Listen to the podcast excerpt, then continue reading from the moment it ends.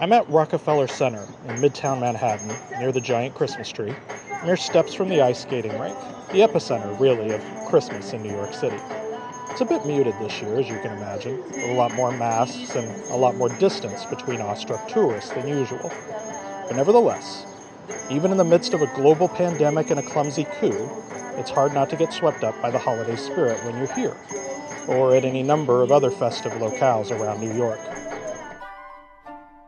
It really is a Christmas city, which is presumably why so many holiday movies are set in New York. And that, I'm sure, is what prompted my co host and producer Mike Hull to encourage me to take it easy for this episode.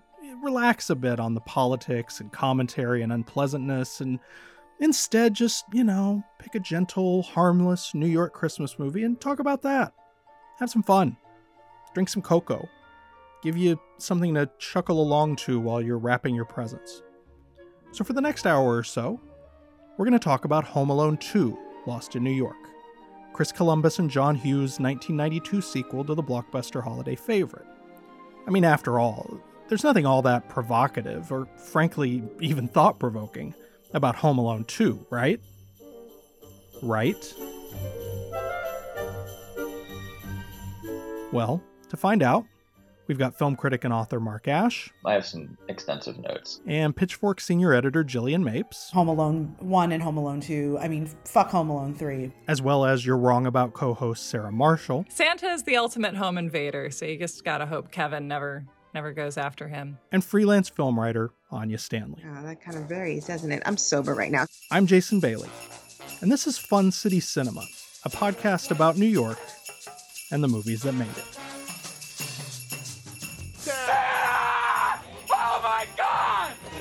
We're going to New York. Move it. It's a party. Come on, it's Christmas Eve. Lighten up a little bit.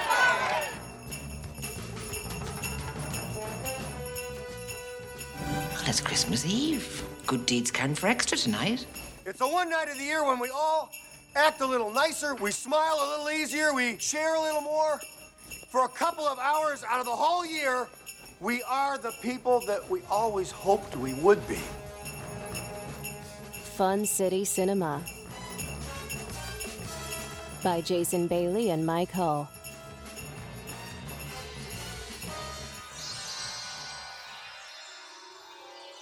Favorite New York moment? This one's climbing the charts. I'm gonna teach you a Christmas lesson, you naughty boy. Okay.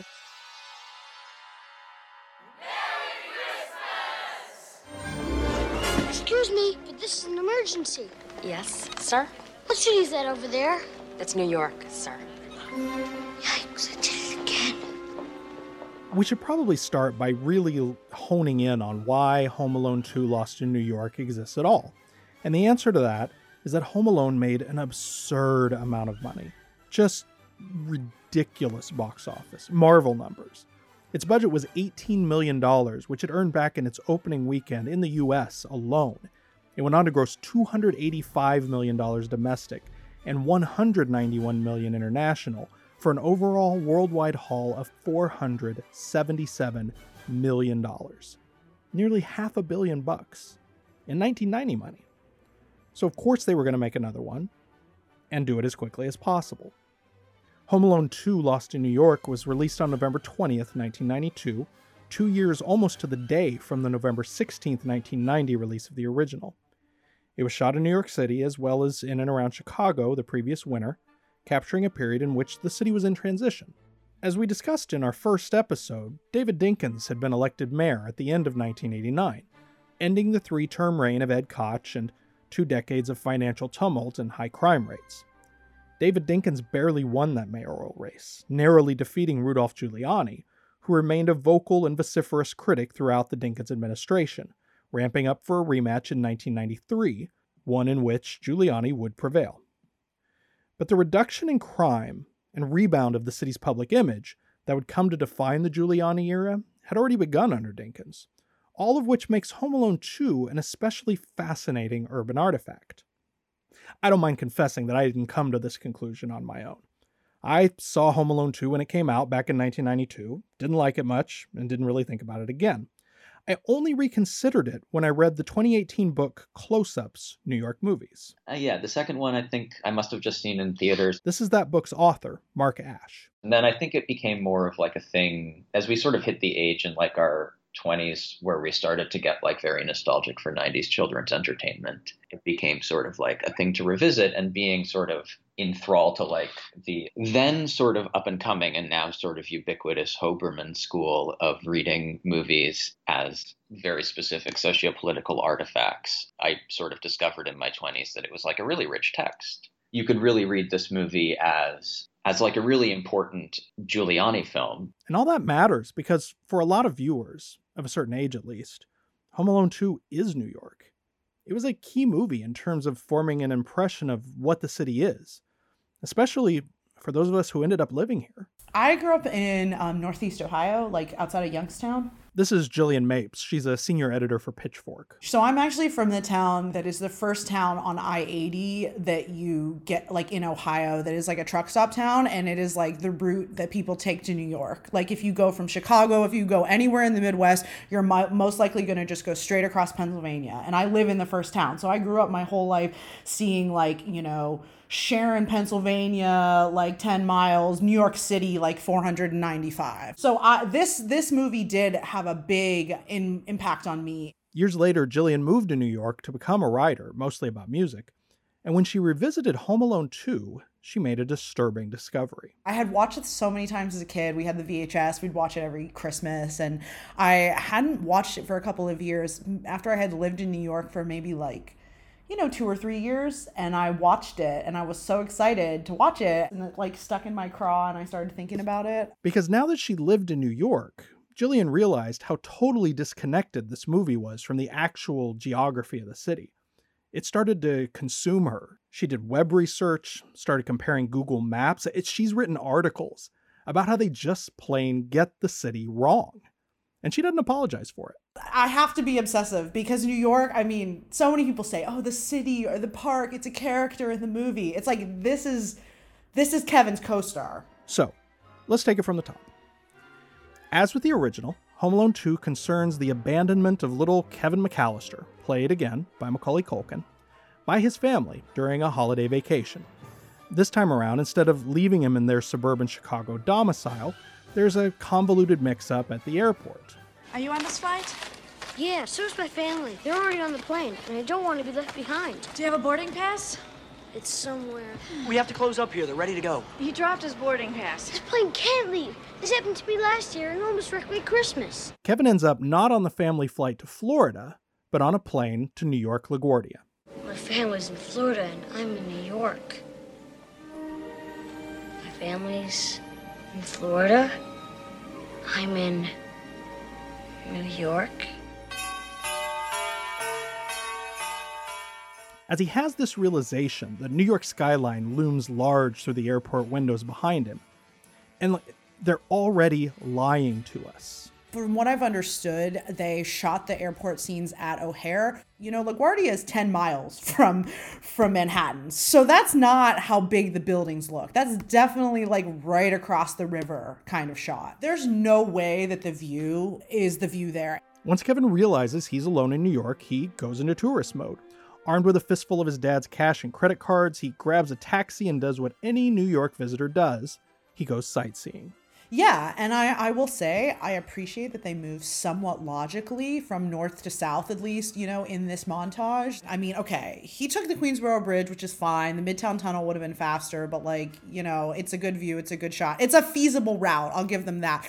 And then it's like he starts in radio in Midtown, like Radio City, and then he's going to the Empire State Building, and then he's going over to the Empire Diner in Chelsea, and then he's going I mean, this is a little from west to east, but he's then he's going over to the shop in Chinatown where he buys fireworks, and then he's going down to Battery Park, and then he's going to the World Trade Center, and somehow he ends up on top of the World Trade Center, which is never explained or investigated at all. But um, he's just up there alone. You know, it's just kind of crazy. and then it's time for Kevin to find lodgings. So, following the suggestion of a commercial announcement at the end of a game show he goes to the world famous Plaza Hotel.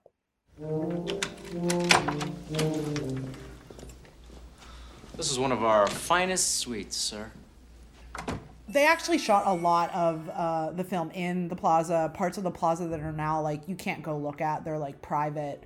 They're like private residence lobby is the lobby that they shot in. And some of it, God forbid, was shot in Chicago at the Four Seasons Hotel as is the exterior of Duncan's toy chest, the toy store where Kevin travels by limousine the next day. I mean, it's clearly kind of like an FAO Schwarz vibe, and the location where they put it is like where that legendary FAO Schwarz was, like near 5th and 59th, right near the plaza, all that stuff. But they the exterior of it was shot in Chicago at this like very famous historic building called the Rookery. Alas, Kevin's deception cannot last. The plaza staff realizes he's using a stolen credit card, and coincidentally enough, Kevin's not the only Chicago resident visiting New York. Here we are, Marv. New York City, the land of opportunity.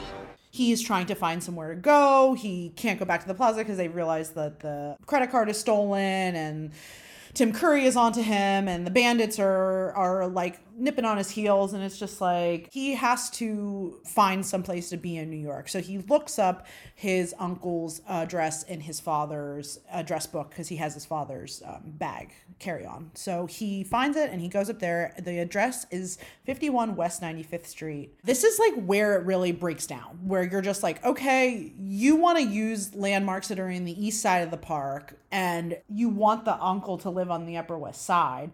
Jillian is right. This is around where the film just completely breaks with topographical reality, and Kevin starts to cover an unreasonable amount of ground.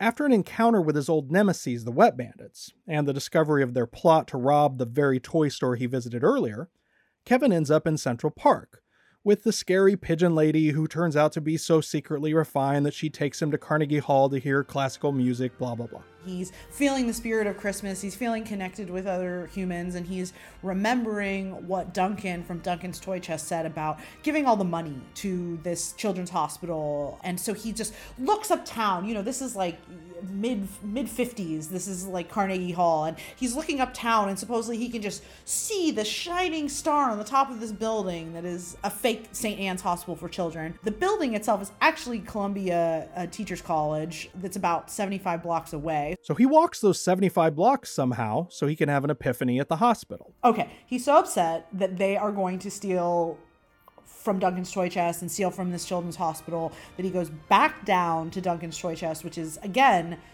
also about 75 blocks away, throws the brick in the He's window. the he catches Arch them. He's the running away. lady. He goes back to his uncle's house. and that is is 95th Street. miles. That's a two mile run. Let me see. Let me do the math really Before quick. Uh, it's about a mile from Inscope to Rockefeller so- Center. You're talking and then about- about, talking about two miles, one mile. 150 blocks. I wonder how much 150 blocks is. Uh, is there some kind of city math I'm not remembering? By this point in our conversation, Jillian and I just kind of gave up and tried to figure out how much ground Kevin actually covers in this couple of hours on Christmas Eve. everything all in in actuality you'd be talking about him he's like running on foot like nine to ten miles He doesn't even seem winded. But you know, kids, they're energetic. Anyway, it's fascinating to look at Home Alone 2 through this lens of ground covered and sight seen, because in many ways, the movie's really just like a two hour New York tourism commercial.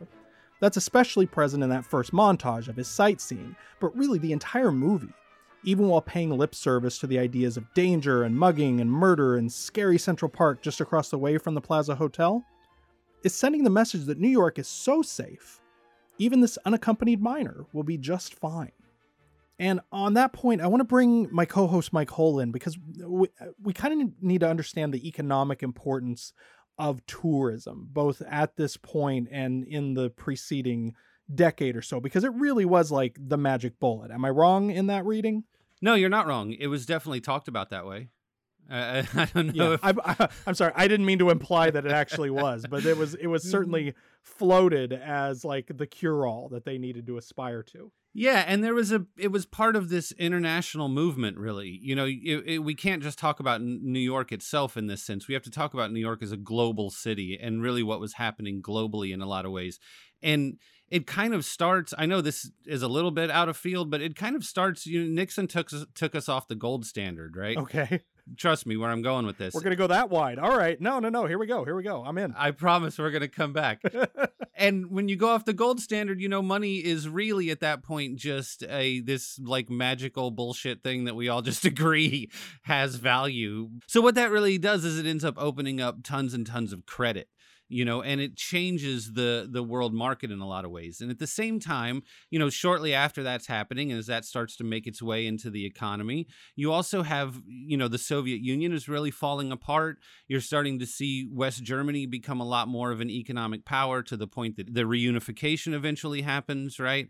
You start to see money in japan in in the 80s and there's a lot of of money coming into tokyo through tourism and you're starting to see global tourism happening in a way that it just really hadn't been you know with with the the major wars and all of the kind of economic catastrophes and stuff that happened after that and the rebuilding but when you're talking about international travel like who are you talking about you know you're not talking about everybody right? You're talking about a certain class of people, but that class of people brings money from the wherever they're at to wherever you're at and spends it there. Right. So there is, you know, an economic boon, and that economic boon is is not necessarily going to like the real estate business. It's not necessarily going to, you know, um, property taxes and things that the city can use, but it is going to hotels. It's going to restaurants. It's just not going to the kind of local businesses that usually sustain a city's economy.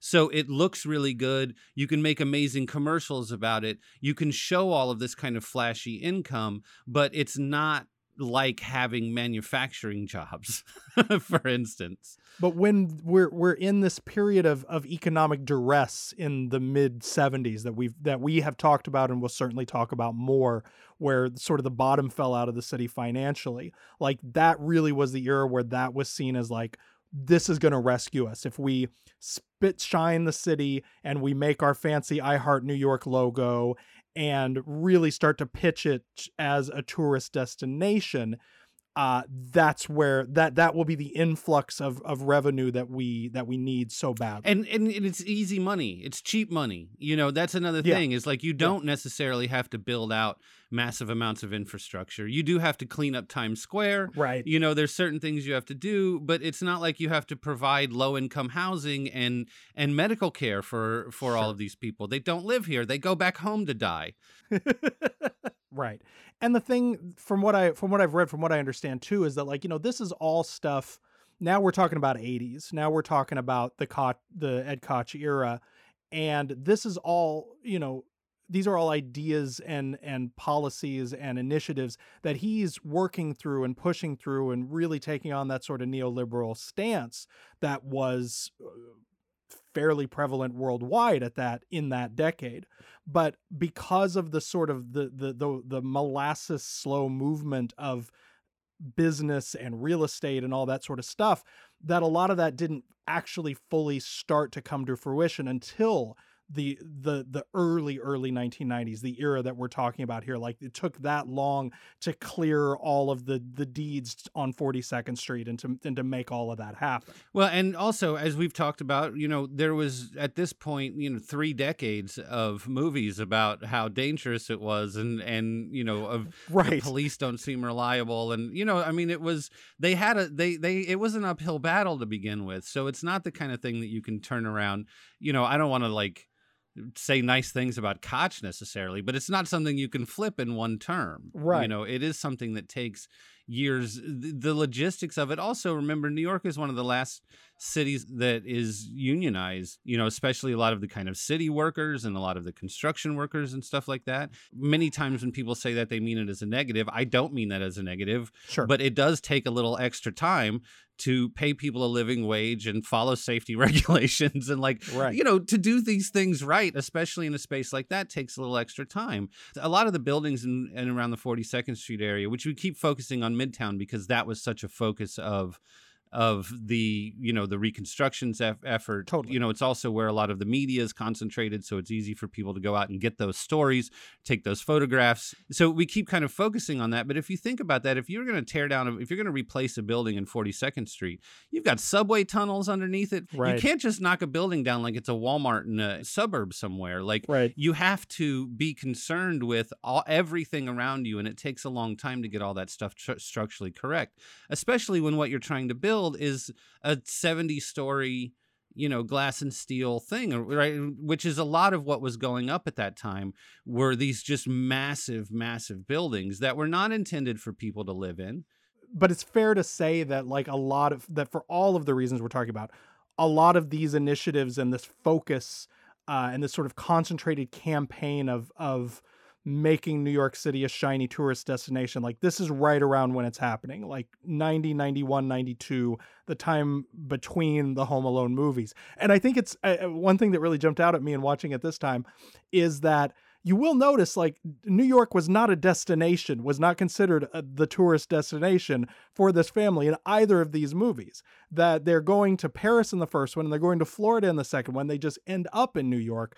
But Kevin has this wonderful time and especially once the family arrives at the hotel and they're given like a tree and presents and all, I'm just like this could not be more of a naked play for the New York tourist dollar like if it literally ended with like the I Heart New York logo. I'm glad you brought that up. There's there's that is one of my favorite stories of this this little era. Milton Glaser invented the I Heart New York logo in 1977. You know, we're not long past the Fear City pamphlet, and New York is really in, you know, the death throes of the bankruptcy era and drop dead and all that madness. And he creates the I Love New York logo, right? Right. And he's a graphic designer and he's a teacher. And he creates this logo and he ends up giving it away to the Empire State Development Corporation. And it becomes the logo of New York City, right? And he lives there. He does love New York and he's very proud of it. Okay. Right. So now, fast forward to 2001 9-11 happens he still milton glaser still lives in new york and he still loves it and he wants to he he he wants to react he wants to provide something to the city in a way that he did before so he takes his i love new york logo and he reformats it to say more than ever Mm. underneath it, right? Right. And he uses the type and the way he kind of sets it all out, and they're all four letter words. Is he's, he's a graphic designer, he's a professional. It looks very nice, right? And he reformats this thing, and it's beautiful. Now he reached out to the uh, the Empire State Development Corporation was like, "Hey guys, like this terrible thing happened. I'm sure you heard about it. Here's this thing. You know, here's like the update. Yeah. You know." And he never heard back from them, right? So he just starts using it.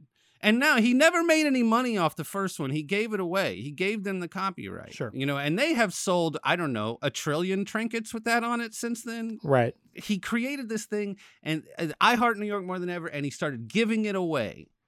And he gave it to as many people as who wanted it, and including the Daily News picks it up, right? And the Daily News prints it on the back cover Mhm. of one of their editions. And you know, the Daily News at that point is like 50 cents, right? So you can get one of these things and you can hang it up. People actually did genuinely appreciate that, right? Right. The Empire State Development Corp sued him for copyright infringement. They sued the guy that created the thing for being moved by 9 11 and still loving New York more than ever. And those are the people who are in charge of the city.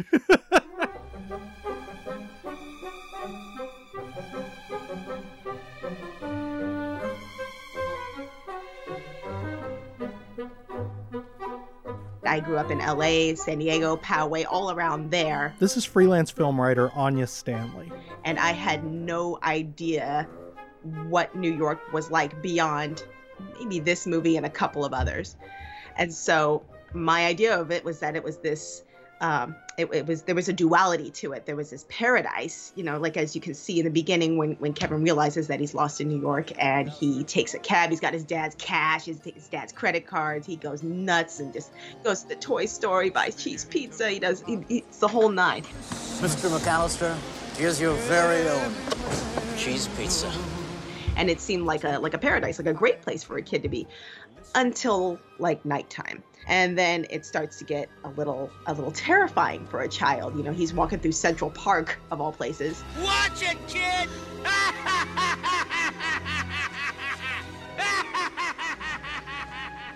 Hey, you looking for somebody to read you a bedtime story? and it, it it reflects something that I think every kid experiences, where the world itself is a really mesmerizing and dazzling place, but it's also absolutely terrifying when it wants to be. Taxi!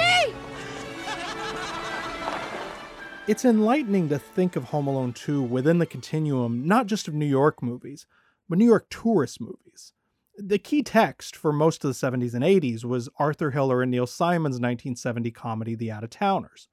Jack Lemmon and Sandy Dennis play a mild mannered Midwestern couple visiting New York for a weekend to explore a possible promotion and move. They arrive in the middle of a transit strike, a sanitation strike, and a rainstorm. Their hotel reservation has disappeared. They're mugged, they're kidnapped, they're chased by cops, they're trapped in a protest, they're nearly killed. They spend the night in Central Park. George, I can't walk and you can't carry me. And there are no buses or taxis, and no car is going to stop to pick up bleeding strangers. It's not safe in the park at night. We have already been robbed and kidnapped. We have nothing to lose but four cents. This was, for a long time, how tourists feared a visit to New York City would go. And they weren't always wrong. The cinema of the 1970s and the 1980s especially exploitation and genre cinema, furthered the notion of New York as this terrifying urban hellscape. In the 70s exploitation cinema, you got it's a very unsentimental eye towards New York. It, it shows it as it is, and this is this is what you're dealing with. This is what you got. But in the late 1980s, though the city was only marginally more livable, the way we saw outsiders and tourists in New York movies changed. This was the era of the wacky fish out of water New York comedy. Films like the 1988 Eddie Murphy hit Coming to America. Good morning, my neighbors! Hey, fuck you! Yes! Yes! Fuck you too! Or 1987's Crocodile Dundee, where the title character, like Kevin McAllister, stays at the Plaza Hotel. You got a light, buddy? Yeah, sure, kid. There you go and your wallet. Nick, give him your wallet. What for? He's got a knife. That's not a knife. That's a knife. As did the heroines of Big Business from 1988. What's going on? What are we doing here? I don't know, but don't take your eye off your suitcase we're starting to see outside characters come in and deal with the city in, in a way that is accessible to everybody. And it's it's a little bit more rose colored and it's there there's definitely a side of it that says, yeah, this city is is a little nutso, but you know, we also love it and there's plenty to love about it, whether you're from here or not. But by the time of Home Alone 2 in the early 1990s, there's more to it than that. This is Mark Ash again it's coming at a time when the 80s crime wave is subsiding and Giuliani is about to come in. And you can see sort of a real urgency towards cleaning up the city, which which is in scare quotes, and what people would call the Disneyfication of Times Square, making it quite literally very family friendly. That walk through Central Park. Here's what's interesting about that what are the things that and granted he's a child so i'm willing to give kevin mcallister a little leeway here about being scarier but what are the things that represent the the decadence and the fear and the terror of new york city? They are unhoused people. They are sex workers who are like making like a joke at him. It's really all what giuliani and bratton would call quality of life stuff. Those quality of life crimes as we discussed a couple of episodes back were part of eventual Mayor Giuliani and Police Commissioner William Bratton's adoption of the broken windows theory, policing, with particular vigor, the kind of small surface crimes that give an impression of chaos and anarchy that can lead, the theory goes, to more widespread serious crime vandalism, panhandling, and so forth. The kind of stuff that makes a city especially ugly in, say, a major motion picture, for example. So, it's probably just a coincidence that at the film's narrative turning point, Kevin McAllister literally breaks a window. This is it. No turning back. Another Christmas in the trenches.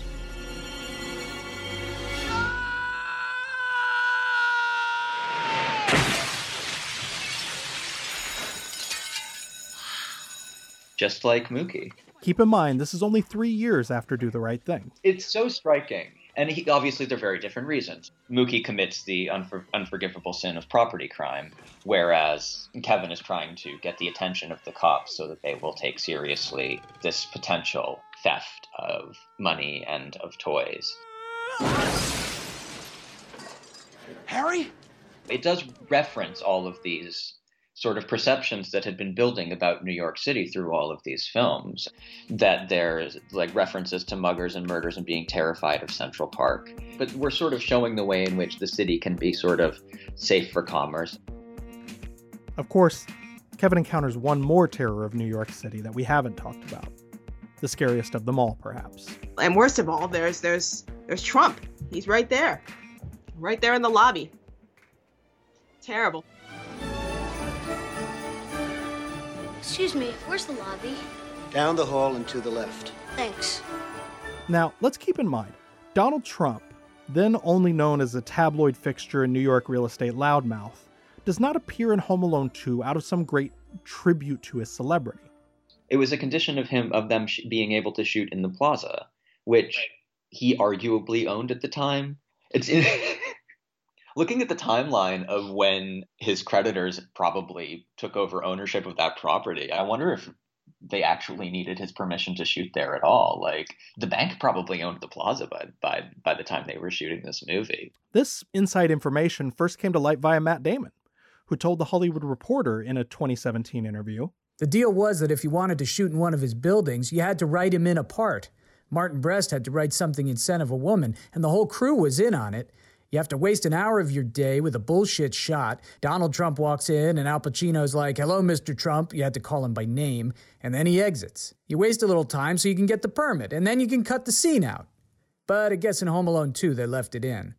That last part is truly striking. Like everyone else knew that after you wasted the hour placating Trump's ego and shooting his bullshit cameo, you just leave it on the cutting room floor. But not Home Alone 2, a movie that, by the way, runs a full ass two hours. Nope, they left it in.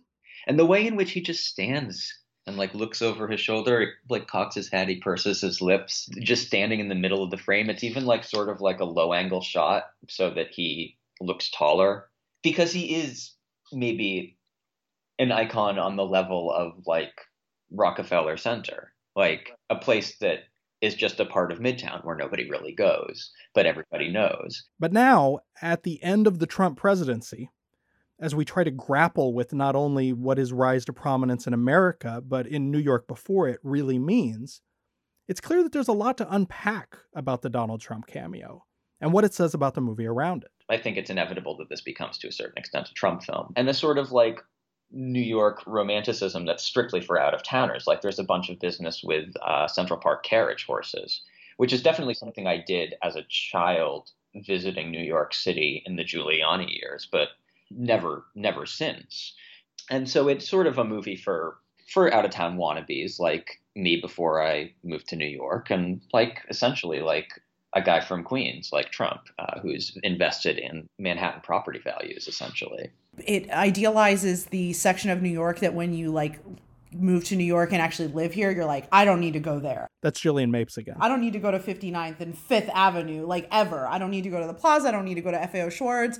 I don't need to go look at, you know, like that kind of stuff. But it really, um, it really made that area of Manhattan in particular and the like sort of southeastern part of the park where a lot of this stuff takes place. It does build up um, a sort of early 90s Trumpian glamour of Manhattan. And Central Park is sort of the locus of both Trump's aspirations for New York and or for Manhattan and for his fears about it. So on the one hand there's the glamour of the plaza and the rink and the old school New York romance and on the other hand there's the Central Park jogger case. You better believe that I hate the people that took this girl and raped her brutally. You better believe it. And it's more than anger, it's hatred. And I want society to hate him. Donald Trump didn't just seek justice for the Central Park jogger who was raped and nearly beaten to death in 1989. He took out a full page ad in four New York newspapers headlined, Bring Back the Death Penalty, Bring Back the Police. Those ads called for the executions of the five young men accused, but not yet tried or convicted, for the crime. Years later, they were exonerated. Trump refused to admit he'd been wrong, to apologize for the ad, or even to admit that the five men had not committed the crime, even though another man had confessed to it, and DNA evidence confirmed his guilt. Trump's response to the jogger case, like right before the first Home Alone came out, really exemplifies maybe um, some of the harsher attitudes towards quality of life crime or more serious crime in New York City. So, when you take into account the kind of thinking that people in power in New York City were advocating, not just for serious crimes, but for small infractions, for property crimes, the slapstick violence of the climax, in which little Kevin lures the wet bandits to that Upper West Side brownstone renovation, where he tortures them with nail guns, electrocutions, bricks, and wrenches to the head, and ultimately sets them on fire? Well, it takes on a grislier subtext. Whoa! Nice night for a neck injury. I remember even like as a kid thinking that like even as a kid like you were sort of aware and I think maybe even my parents commented on this after like the movie but like the booby trapped house this time around is it's maybe less of a Looney Tunes thing or like a sort of rake stepping slapstick thing and more of like I mean he just keeps throwing bricks at Daniel Stern. Like he murders him like several times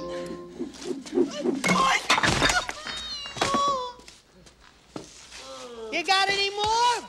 it's really tough to uh, to watch, but but it's the ethos, right? It's that's the ethos of bring back the death penalty, bring back our police. That's the ethos of the real rain that's coming to wash the scum off the street. That's the ethos of you don't look so bad. Here's another. It's pretty. Uh, it's it's pretty brutal.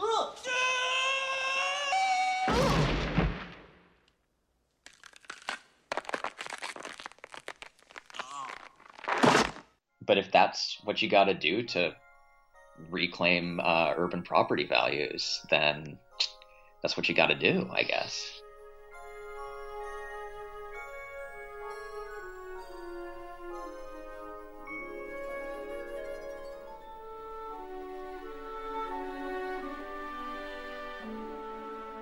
Sarah Marshall is the co host of You're Wrong About, a podcast where she and co host Michael Hobbs talk about a lot of ephemera of the 90s. So I just sort of assumed that she'd seen Home Alone 2.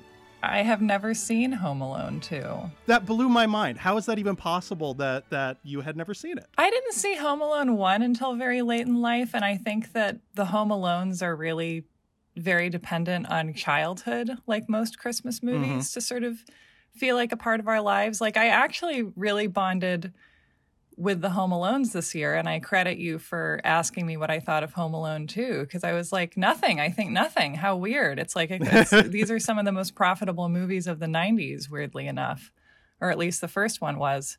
This was one of the movies that I watched during the period immediately after election day when when things were just very stressful. I'm really happy that that you suggested uh, watching this, and also that I got into these movies in a big way for the first time during my first like big Home Alone Thanksgiving Christmas holiday season. Right. wi- during a time when you know all of us need to be you know finding a way to embrace aloneness to some extent. Mm. i don't know. It was just great timing. I appreciate that. And i recommend it this year for everybody. I think one of the wonders of the home alone movies is that they were like john williams one of the greatest composers of our time would you like to write a score for a John Hughes movie? I know there are also Chris Columbus movies, but no one ever describes something as a Chris Columbus movie when they're trying to describe the 80s, right? Right. And John and John Williams is like, "Yes, I would like to give you all this Christmas music and a, a new and like new Christmas carols that I wrote myself because I'm John Williams and I love Christmas apparently." right. I'm very fond of the parts in these movies where basically Kevin, having escaped his horrible family, bonds with other adults that are nice. And so I loved it when he, uh, when the toy store man gave him the turtle doves ornament. I was like, oh my God, like that just really, yeah, that really touched me. And, uh, and then him and, and the pigeon lady in Central Park, who is, uh, Brenda Fricker, who's also, I think, had won an Academy Award by this time. So, like, She had, yes. they're pulling in the big guns for this movie. yeah. Well, no, and they had Eddie Bracken playing the the Toy Store guy who was like this great Preston Sturges leading Oh, man. You know, like know they were, yeah, who hadn't acted a lot in recent years. So yeah, no, you're right. But I think what's what's really what's fascinating about talking to you about it is that like all of the other people we've talked to on this episode saw it as children. And so when we're trying to sort of get at what it's really doing and saying, they have to like punch through this wall of nostalgia Right. to get to it. You didn't have to go through that process. So, like, you know, you talk a lot on your podcasts about the kind of social messages that are often sort of slyly being smuggled into our popular enter- entertainment. What do you think these movies broadly, but Home Alone 2 in particular, are sort of quietly telling us between the lines? I think Home Alone is so resonant partly because it's in a model that we really gravitate towards as as humans, which is the child or the adolescent like going on a strange journey away from their parents and proving themselves and then returning home as if nothing changed, but they know that everything's different. Which actually to like we could call this a Chris Columbus movie because that's the plot of Adventures in Babysitting, which is one of my favorite, Right. which is all is a movie that I grew up with and watched a million times when I was a kid. First movie I saw that had the F word in it. Big, big deal. Big deal. That's a Yeah. great moment. um, and that's The Wizard of Oz, and that's Labyrinth. And it's actually something that I think we see a little bit less with boys as the protagonist. And the fact that, like, Macaulay Culkin is such a little kid in this. He's playing an eight year old. I think he's like a little bit older than that at the time. But yeah, and, you know, it's this clearly this extremely vulnerable looking and yet quite crafty young child trying to defend his enormous, beautiful home against two hardened criminals, one of whom we we know because I think these movies came out in the same year, was in Goodfellas, a movie where we watched him kick a man to death. Right. So the stakes are very high. Yes. It's also a movie that feels very in keeping with sort of white suburban American beliefs and like need to feel victimized, where like, yeah, let's watch this child subject these career criminals to the degree of, of bodily trauma that in real life would kill them eight or nine Right. And I think there's also something very key in that that's happening in the sequel in that idea of taking, you know, the sort of suburban ethos into this city that at that point was still sort of uh, the, the the quintessential broken American city. Yeah, this also I was really struck watching this by the sort of the optimism about New York that this movie has. Mm-hmm. And I feel as if this is of a piece with the whole, you know, in retrospect, it's very it's much funnier now to say like Giuliani turning Right. Times Square into a family destination. It's like, huh. Yep. Now that we know what we know about Rudy Giuliani, can we admit that this idea had flaws? And and that like yes, having like, you know, a key district of your city look, you know, like a a, a huge rat king full of vice is not ideal maybe, but turning into a giant M&M store isn't the greatest either. Right. Yeah, this movie is also very optimistic about how much room service at the plaza costs. I really that was something I felt like the movie did get right. Was if you've got an envelope full of somebody else's money, you can do pretty much whatever you want in New Yeah. York City. That you're right. So I guess more movies about people going to New York should just have the like stole a bunch of money from John Heard angle at the start because then it just things are much more believable. Like a start of Girls, everyone steals money from John Heard. Great. What is Home Alone 2 ultimately telling us about the spirit of Christmas? And I'm thinking especially in the closing scenes Yeah. and the, the, the how the family is treated at this hotel like like but in the throughout the narrative in terms of how it sort of quantifies Christmas. Well, I love that one of the things we see Kevin do here is go see classical music with his new friend, the Pigeon Lady, Of course. and treat her to hot chocolate. And Yes. yeah, and that his sort of idea of himself as a child loose in a city with a wad of cash is like, I must buy hot chocolate for my friends who are lonely and who did not steal their dad's money. Um, and I think that, you know, just watching I it is I mean I am someone who loves slasher movies and loves repetitive horror movie franchises. So like obviously I don't mind seeing the same basic plot played out again and again with slight variations. And I think that when you see that happen you sort of see what the creator deems important. So like watching something that John Hughes like isn't wearing himself out putting together like you see what he appears to think of as as crucial to the template. And so like Chicago isn't crucial. Some kind of home defense is crucial, which is interesting. Like they could have had like Kevin is in the subway and you know or something like that, but that wouldn't have felt right, I think. Like he ha- he's a defender of homes. Kevin is. he's not Charles Bronson. He's uh he's Kevin. And uh also i think that you know just the ability to teach an old person to be willing to love again is kind of seems mm. to be the key part of his journey which is really that's interesting to me that feels and that's really the thing that made me cry the most that i know that that's what made george costanza cry when he watched home alone on seinfeld and just the part where he's talking to the pigeon lady and he's she's talking about you know she was married once, but she has this fear of being hurt and she doesn't let people get close anymore. And he's like, That reminds me of my new rollerblades. and tells the rollerblades allegory where, like, you're afraid to put them on because you don't want to mess them up. And then one day you're too big for them. And I was like, Wow, yeah, it is like that.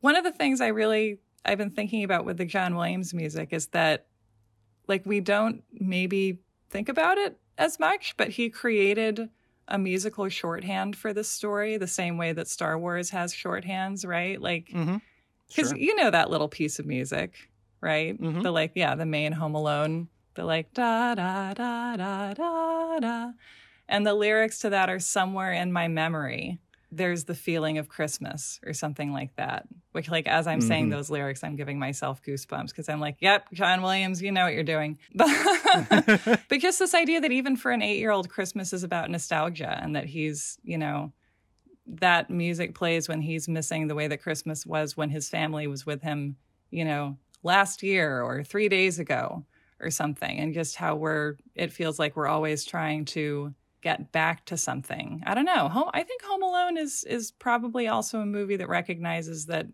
sometimes we're only going to accept wisdom from a child. So, like, fine. listen to Kevin about rollerblades. He has a point. It's a smart kid.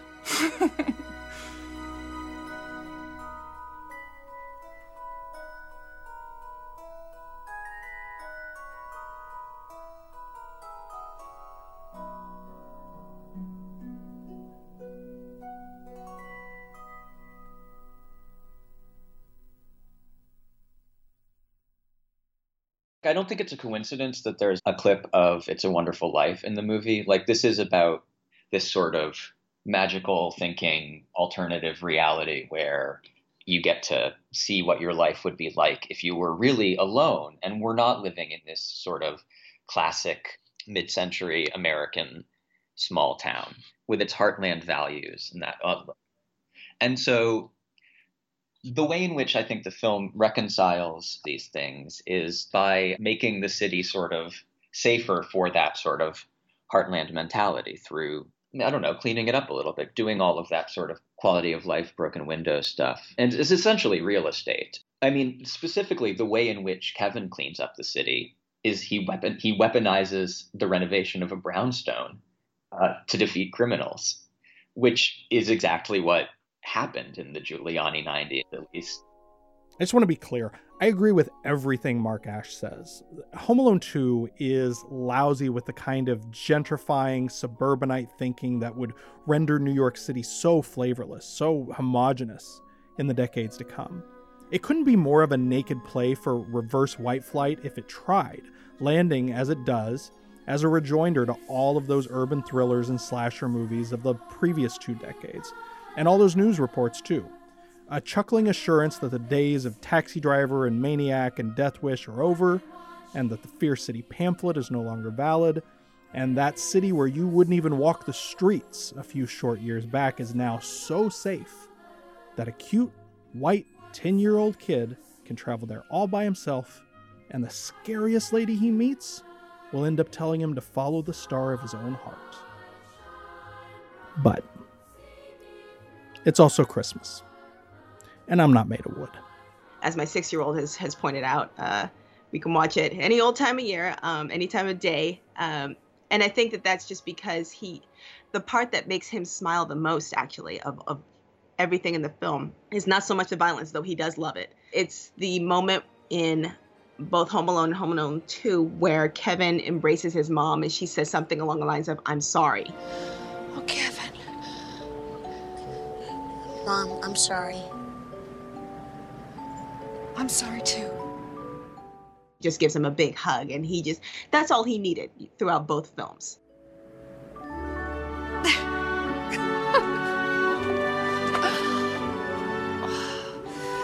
Merry Christmas, Mom.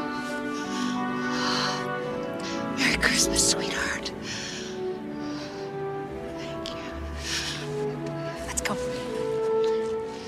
How'd you know I was here?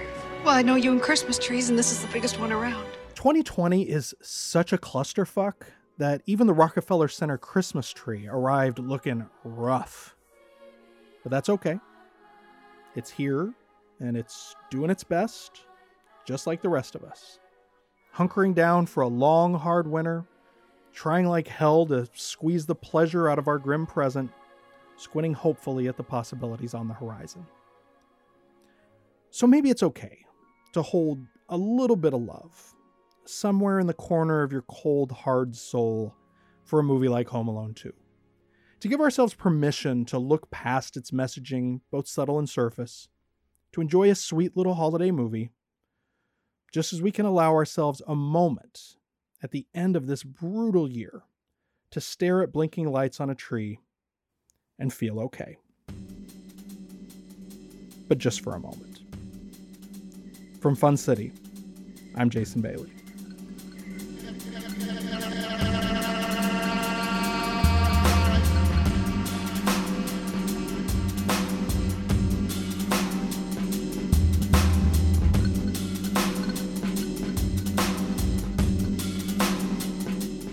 Fun City Cinema is inspired by the forthcoming book, Fun City Cinema New York and the Movies That Made It, out in fall 2021 from Abrams Books. Fun City Cinema is written and hosted by my friend Jason Bailey. And produced and co hosted by my friend Mike Hull. Special thanks to today's guests. Mark Asch is the author of the New York Movies volume of the Close Up series, alongside Vampire Movies by Charles Bramesco and Wes Anderson by Sophie Monks Kaufman.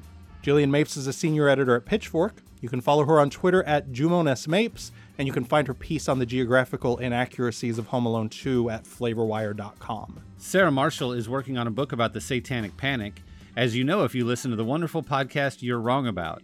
Sarah also co hosts the new podcast Why Are Dads, and she's on Twitter at remember underscore Sarah. And Anya Stanley's work is available all over the internet, including at crookedmarquee.com, where coincidentally enough I'm editor in chief and where you can find her terrific piece about the first Home Alone. She's on Twitter at bookishplinko. Additional special thanks to consigliere Rebecca Dryden. And to Brendan McDonald, who played Matt Damon for us today. You can occasionally hear him on WTF with Marc Maron, which he produces. Our website is www.funcitycinema.com. And if you'd like to see some of the clippings and images referenced on today's episode, you can follow us on Instagram at Fun City Cinema. Follow us on Twitter. I'm at Brainwashed Lib, and Jason is at Jason Bailey. And if you like this podcast and would like to hear more of them, you can support it on Patreon at www.patreon.com slash funcitycinema. Or you can rate and review the podcast on your favorite app. It really helps. Thank you, Mike. Thank you, Jason. And thank you for listening.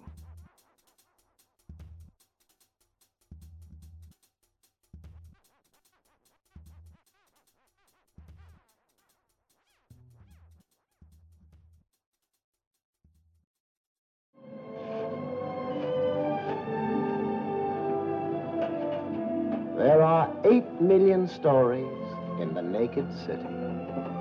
This has been one of them.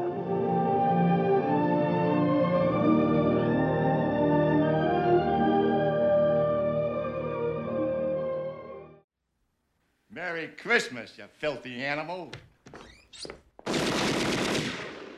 And a Happy New Year. Did I forget something, big man? God bless